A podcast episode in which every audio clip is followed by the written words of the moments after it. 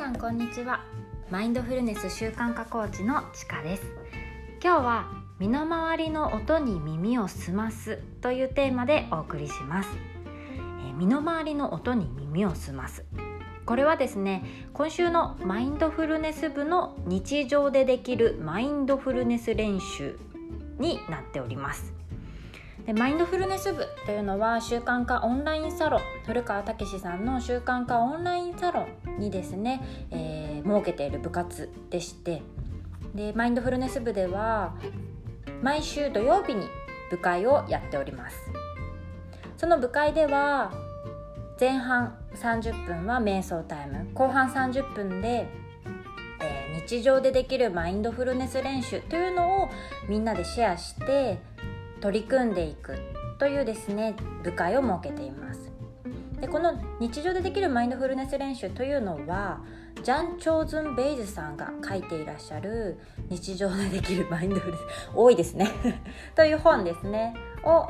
参考にやっております。はい。で今日はそのマインドフルネス部での練習内容をシェアさせていただきます。え今週はですね身の回りの音に耳を澄ますということで一日に何度かしていることをやめて耳を澄ませましょう。巨大なパラボラアンテナのように360度に耳をそば立てます。という練習です。体内から聞こえる音部屋の中の音建物の中の音野外の音。はっきりした音にもかすかな音にも耳を澄ませます。初めて地球に降り立った異星人のようにあの音は一体何なのだろうと耳を澄ませてください。あなた一人のために奏でられている音楽の音が全て聞き取れますか？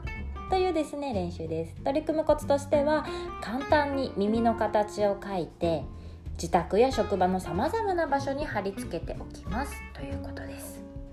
身の回りの音に耳を澄ます。いかがでしょうか？皆さんの生活の中でどのタイミングでこの練習を行いますか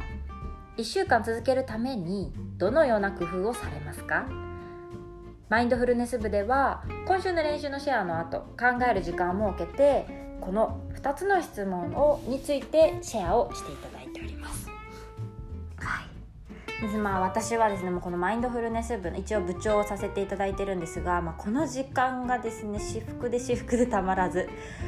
皆さんがどんな練習するのかっていう話を聞いているとそれをやっていらっしゃる実際にやっていらっしゃる姿がですね自然に頭の中に浮かんできてうわーいい感じだなめっちゃマインドフル素敵だなとニマニマがですね止まらなくなるんですね。すごく妄想マナー私にとってはすごく至福な時間なんです。もしよろしければこちらをお聴きいただいている皆さんもご自身に合ったやり方工夫を考えてみていただければと思います。身の回りの音に耳を澄ます。ふっと、えー、自分のですね今耳に入ってきている音どんなものがあるんだろうって立ち返ることで今ここに意識を戻すことができ無意識を意識化することができるんですね。これはマインドフルネスへの一歩です。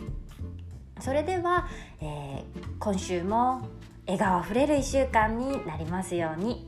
マインドフルネス習慣化コーチのちかがお送りいたしました。